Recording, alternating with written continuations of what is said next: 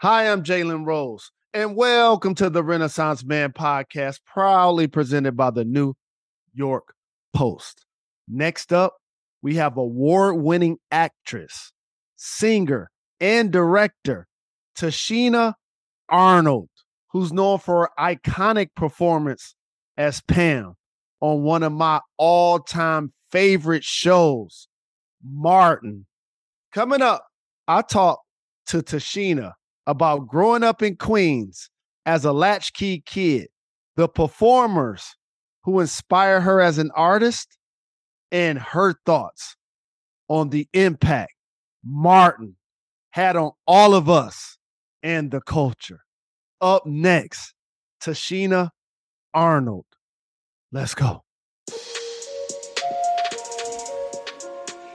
Hi, I'm Jalen Rose, and welcome to the Renaissance Man podcast, proudly presented by the New York Post, a show where we cover trends in fashion, entertainment, current events, and everything in between. You know the rules. Download the podcast, leave a 5-star rating, refer a friend, a family member, a coworker. Make sure you're sharing this good old-fashioned soul food, and check out the new column we do each Thursday. This week's guest, as I mentioned, Tichina Arnold.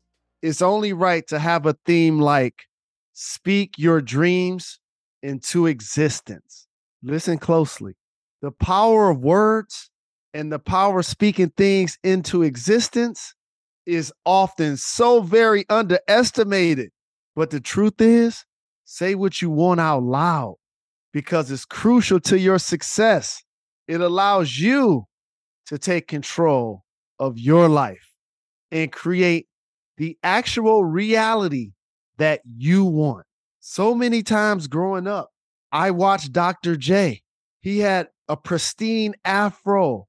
He was always immaculately dressed, well-spoken. And by the way, a championship basketball player who rocked the cradle against the Los Angeles Lakers and Michael Cooper and did the dunk heard around the world. Just so you know, when that happened, I started to sign autographs. Except I was the only person that was receiving it. Why? In school, instead of putting Jalen Rose, and this is when you were taught to write in cursive, that was too easy. So I started to write Dr. J. And of course, everybody teased me. Everybody laughed at me. Teachers thought I was crazy. I even got in trouble for doing it. I got chastised for putting Dr. J on my paper. So you know what I did? I started putting Jalen Dr. J Rose on all of my papers. I spoke it into existence. Nobody else except my mom believed the entire way. And we made a promise. If and when I made the NBA, I could be the greatest player of all time, just not better than her and my favorite, Magic Johnson. And she would tell me, you're going to be the greatest. You just ain't going to be better than Magic. And that motivated me. And he motivated me. He's been on this show. Magic Johnson knows my name. He signed a book for me. And inside his book, he wrote, and I quote, "When I see you, I see me." He knows I was a tall point guard at the University of Michigan playing with the Fab Five. And they used to call me Baby Magic. I didn't live up to that one.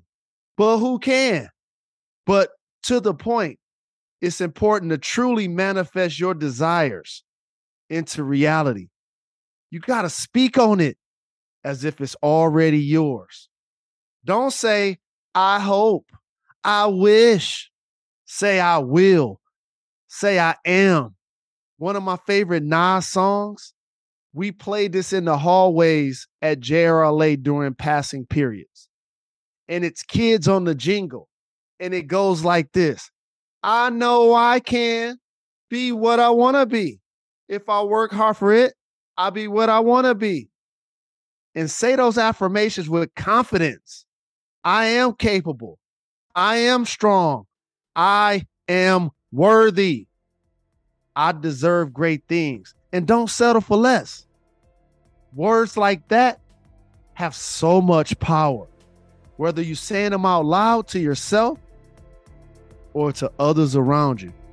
Just remember, when you know you're going after what you want, the universe just has a way of stepping aside and allowing it to happen for you. My next guest knows all about that.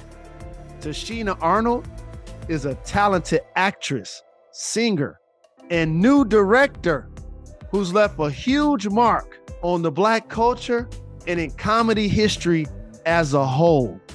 With her jokes, with her fashion, with her versatility. Coming up, I talk to Tichina about the golden era of TV sitcoms, the moment she realized that she wanted to be an entertainer, and how she feels working behind the camera for the first time. Up next, Tichina Arnold.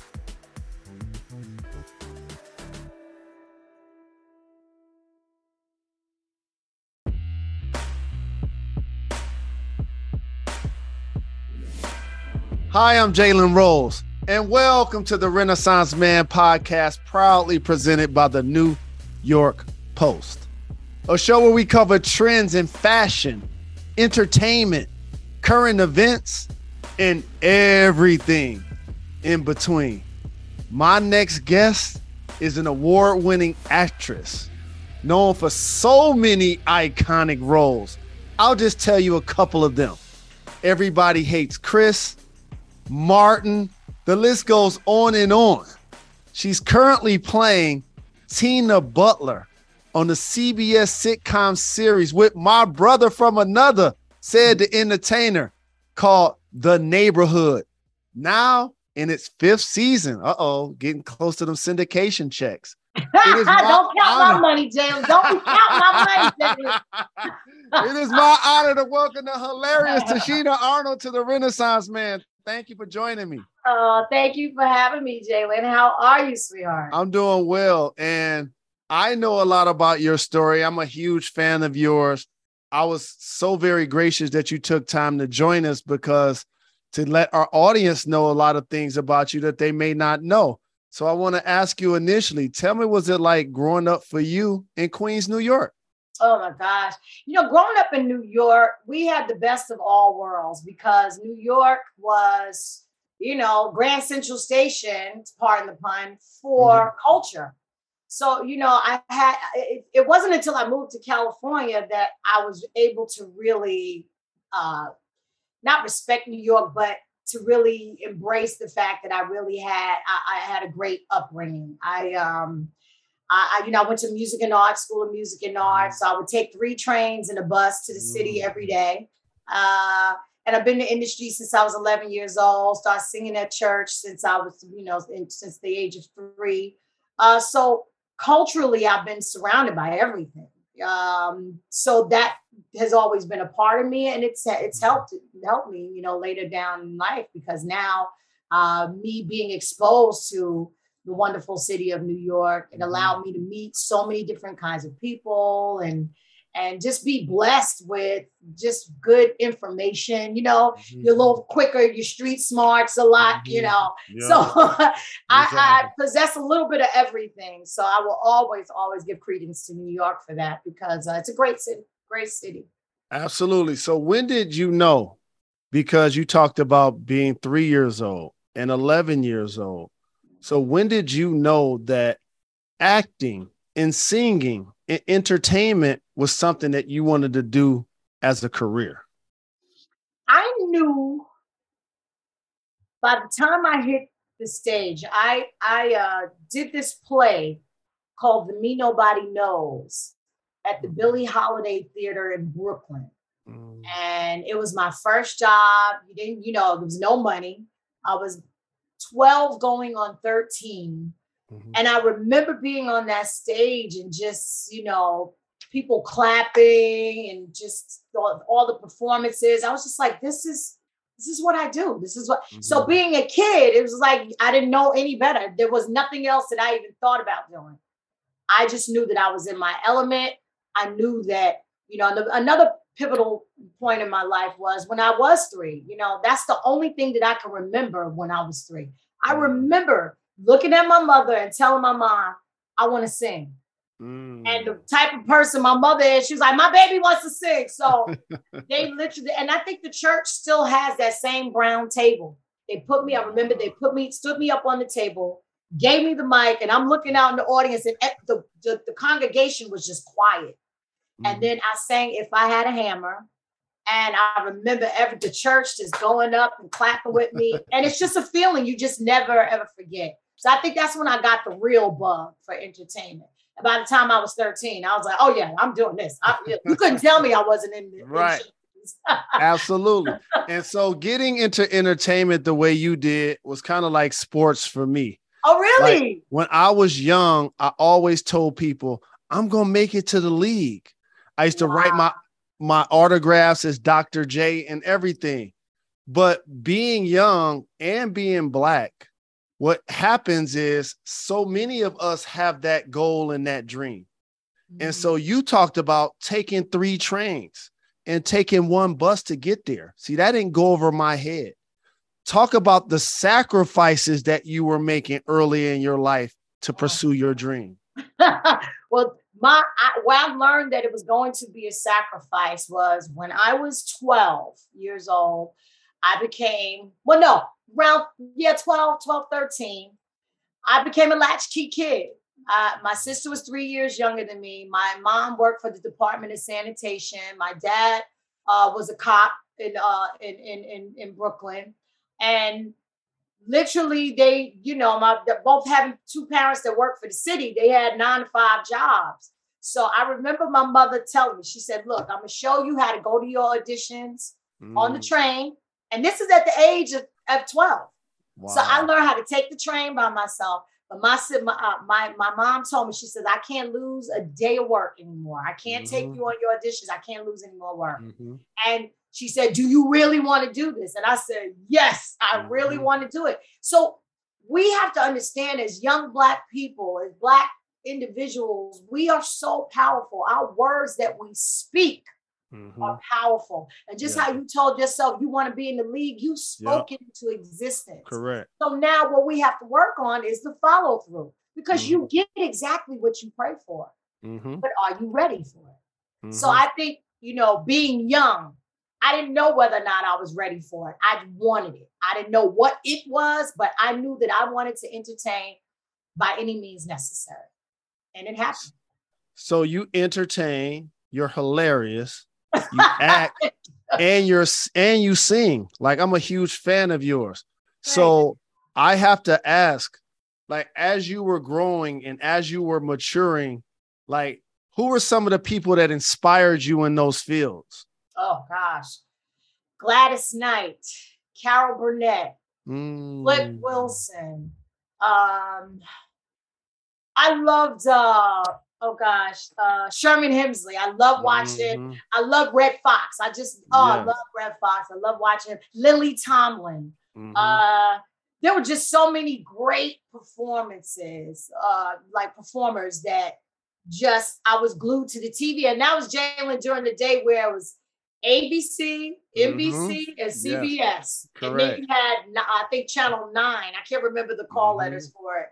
But programming, television programming was literally programmed. It came, the same shows came on every night. And I was inspired by Nell Carter as well. I remember, I said, Nell Carter, she's the only Black woman on a major network with her own show coming on 3 and 4 times a day. And people didn't realize that, but I noticed that. And so that was one of those things where I could do that too.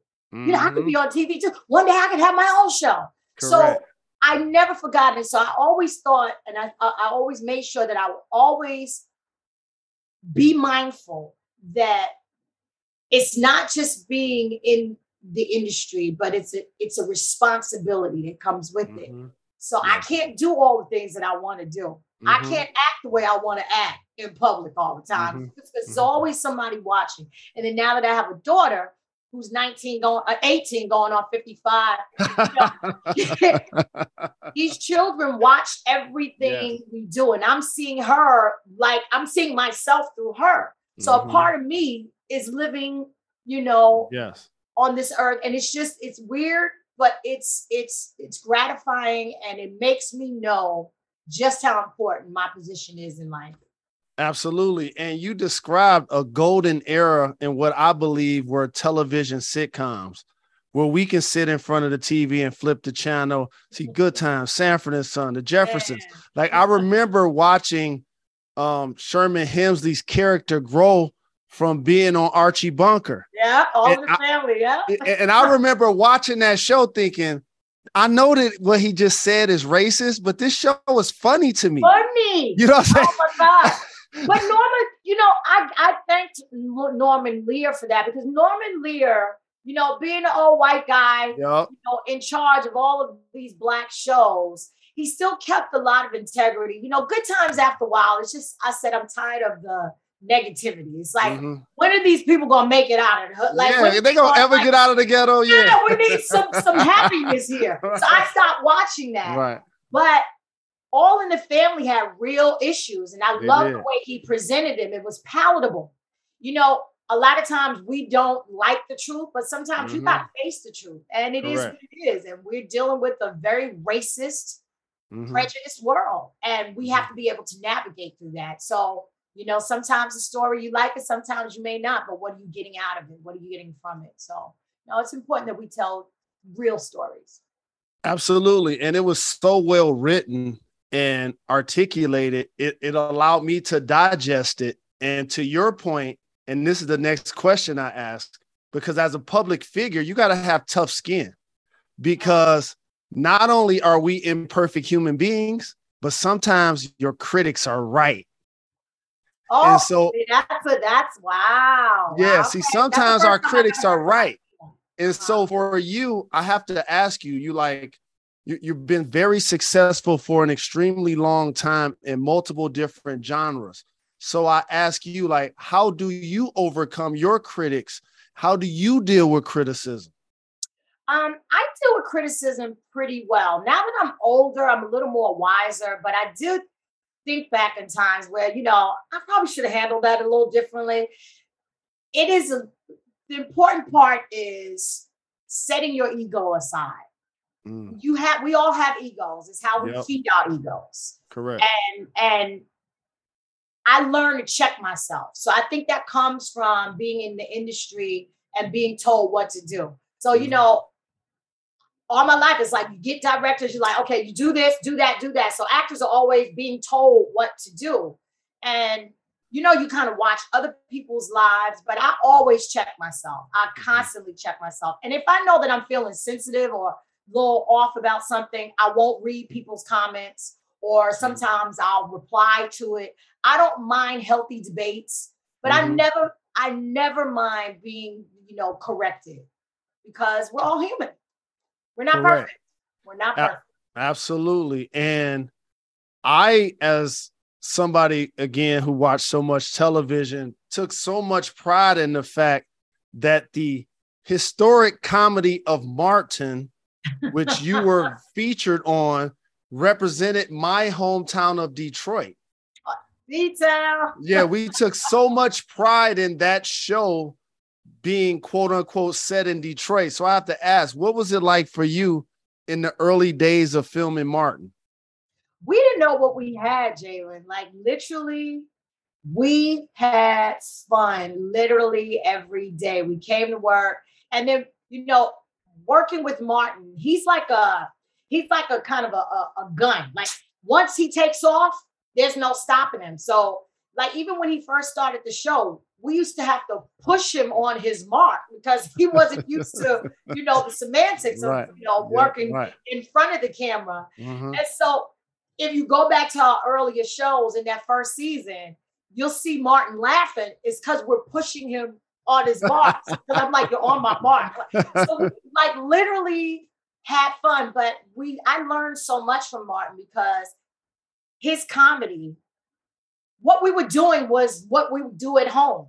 Mm-hmm. You know, my character, Pam, was originally for a heavyset character. So when I booked the role, because when I auditioned for the role, all the jokes were fat girl jokes.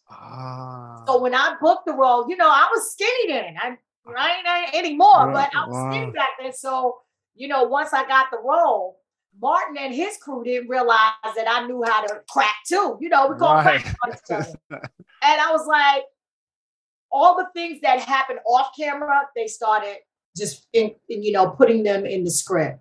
And Martin was really good about that. He was like, if it ain't funny, it wasn't gonna happen. But the cameras, we just, when Martin moved, you move. That's what I learned. When comedy starts and it don't stop, you got to go with it.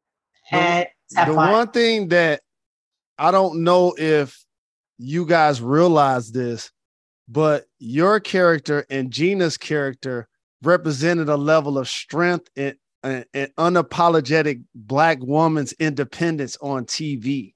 Mm-hmm. So what was it like for you to be able to like crack jokes, express yourself, and not always be the butt of the joke, so to speak? Mm-hmm. Like so many times we see ourselves and or Black women playing roles like that.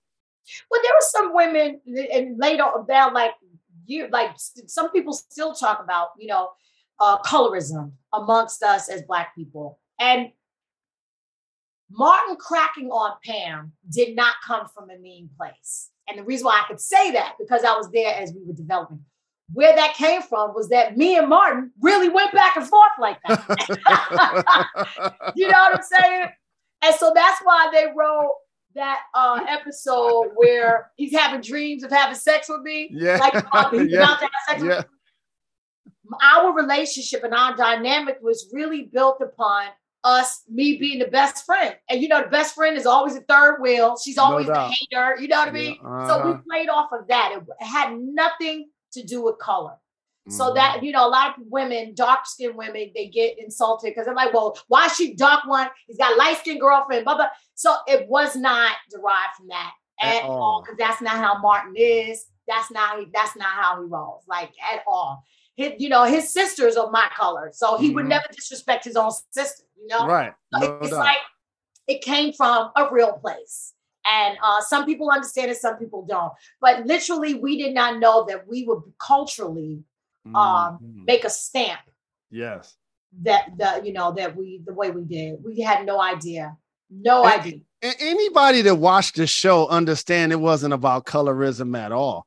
Because, like, you would crack on him, and usually, like, your jokes would be stronger than his. Did that way. Well, because for real though, because sometimes they don't allow that to happen to the star. You see what I'm saying?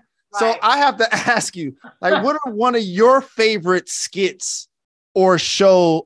One of your favorite skits or shows for Martin? My favorite episode was the CD player, where it was a play off New Jack City. That was my favorite episode. I literally almost tinkled on myself laughing. Try not to laugh. Tommy gave up. Tommy would all, because what we would do on the show, we always tried to make each other, like, one up each other. So whoever laughed first, you're out of the game. Like, so Tisha was really good with not laughing. Carl would cheat because he would go, he would be laughing, but he would go off camera and you'll hear him go, mm-mm, mm-mm, mm-mm, mm-mm. But that CD episode was hilarious, because the backstory on that, Martin wanted a real dog. We were a Black show. We didn't have a big budget. They were like, we're not getting you a real dog. So when we saw the fake dog, it was like, oh my God, somebody's getting fired today. But Martin, in his comedic brilliance, was able to take that fake dog and work with it. But his one requisite, it was like, he's like, look, you cannot, if this dog got to be able to stand up, it better not fall. So we're hearing him tell this to the prop masters. We're like, okay, hopefully the dog won't fall. They was like, no, the dog has weight in the, you know, the bottom of it. So as Martin's doing the scene and that dog fell, we were like, oh my God. But when he said, lay, after that dog fell, I lost it. We all lost it. We were done. So it's just so many wonderful moments on Martin. And too bad the studio audience was able to get more of what our television audience. There were so many things that happened off camera that were way funnier than what happened on camera. Because back then we couldn't curse. Right. There's a lot of stuff that we couldn't do. We had, you know, people counting the dams, counting the hells. But we had a blast. And culturally, we're so appreciative to have made a mark in our community. Absolutely. And it was great to see you guys have a 30-year reunion. I mentioned it as I introduced you. Cedric the Entertainer is a friend of mine. He's been on this show. You're in your 5th season now of The Neighborhood on CBS. Get that network money and audience. And don't be counting my money, Jalen. Trying to get syndicated. I'm going to have to start walking to your mailbox for you. I am not mad at all. Well, syndication is not as good as it was back then, unfortunately. Streaming changed the game. Gotcha. Streaming changed the game. I'm happy that technology is moving forward, but back in the day, when you were able to get into syndication on one show, you could retire. Not so much anymore. Gotcha. Checks ain't as good as that. Not unless you own the show, and I don't own any of the shows that I'm on, that I've been on. But it's a blessing because this is the first time I've been on a major network. Killing them. Never been Fox when we did Martin. Fox wasn't a major network; it's an independent network. So now that Fox is a major network, now you know. But being on CBS is it's wonderful. It really it's good. Like I'm happy that my career has been able to have growth. I want to do a little bit of everything. You know, that's why I'm, you know, directing now. I'm starting my directorial debut. So I'm just expanding, you know, you got to expand, you got to grow. So talk to me about directing and how important it was for you to show not only that creative side of yourself, but to also inspire others that want to follow in your footsteps. Well, we got to understand that our words are very powerful. And I tell people all the time, grown people, young people, don't walk in fear. We have to learn how to be fearless. It's okay to have fearful moments, but those are just moments. We have to work through the fear. You can't let because fear will stop you. Fear will make you second guess yourself. Fear will make you change your dreams and aspirations. Fear will make you dummy yourself down. We have to be able to get in a place where you dig your heels in the ground and really believe in yourself, really believe what you're doing. So I've been asked to direct for the longest time. I kind of shied away from it because that's something else I got to learn. I'm just not ready to do it. I want to work in front of the camera a little longer. And then the opportunity kept presenting itself. So you know what I did? Little by little, I let go of that unknown feeling of fear of doing something else and directing. But I've had my directorial debut with BET Her, doing a film short about breast cancer awareness. So now I'm in a position to where now I can direct things, our own stories. It's important that we tell our own stories. So directing will give me that opportunity to do so as well. Absolutely. And I know I only got a couple of minutes left with you, but I have to ask you. And again, I appreciate you taking the time. I'm a huge fan. But I appreciate how you and Tisha Campbell opened up the Soul Train Awards with an incredible soul medley. So what does that era of music mean to you? And which artists are some of your favorites? Oh my gosh. You know, music, I always say, makes the world go around, but Black people, we are music. Music is not just, music is a ministry. It's a ministry for me. And that's why I never became a music artist. I don't like the music business. Don't like it. Never did. And I probably never will. Right. If it continues in that path. Yep. Because singing was the first gift that God gave me. Singing was the first gift that I realized I had. And so I protect it.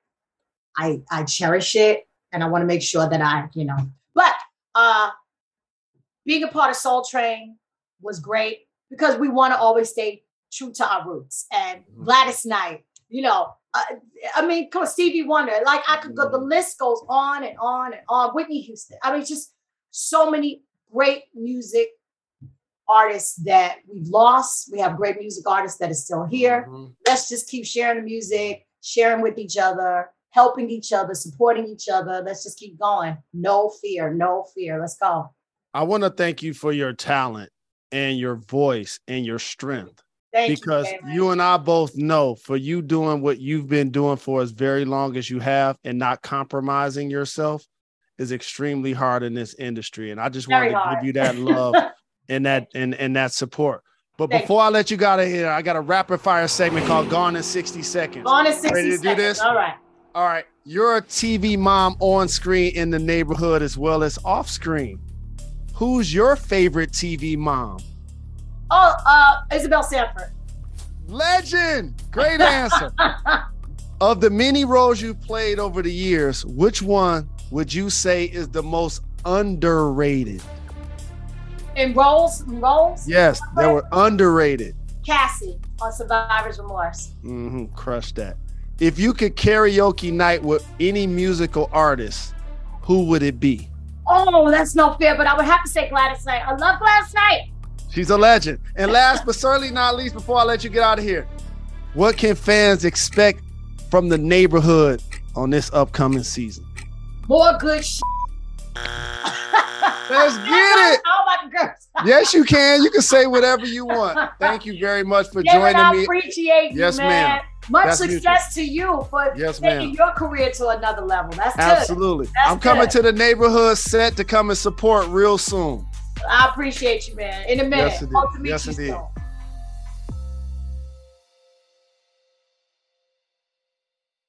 Last call. I would love to thank Tichina Arnold for stopping by the podcast. Be sure to check out one of my favorite shows, The Neighborhood, and not only see her, but my brother, former Renaissance Man guest, Cedric the Entertainer. One thing that stuck out to me about Tichina that I learned is that she knew she needed to overcome her fear of being a director. And this reminds me, I need to have the courage to learn a second language. I've been talking about this since high school, and I remind myself of one of the dumbest things I ever told myself. I don't need to learn Spanish because I'm never going to Spain. Jeez, that's dumb. Man, I look in the mirror and realize I said that to myself. I'm like, now if you look at the dynamics of society, just look at what I do for a living. When you watch me on TV, imagine if I could speak another language. I will be unstoppable. I will be an all-time great. I think I'm already that now, but you get the point. Overcome your fear. And it was incredible to hear Tichina, who's so very confident and gifted, admit that she even has her moments of doubt. Guess what? We all do. But she was able to put those feelings aside and dive into a part of the industry that she hadn't fully explored. I'm so very excited to see her directorial debut in BET, hers, Oh Baby Baby. So I ask you, what's something that you are feeling fearful to try? Who in your life is gonna hold you accountable?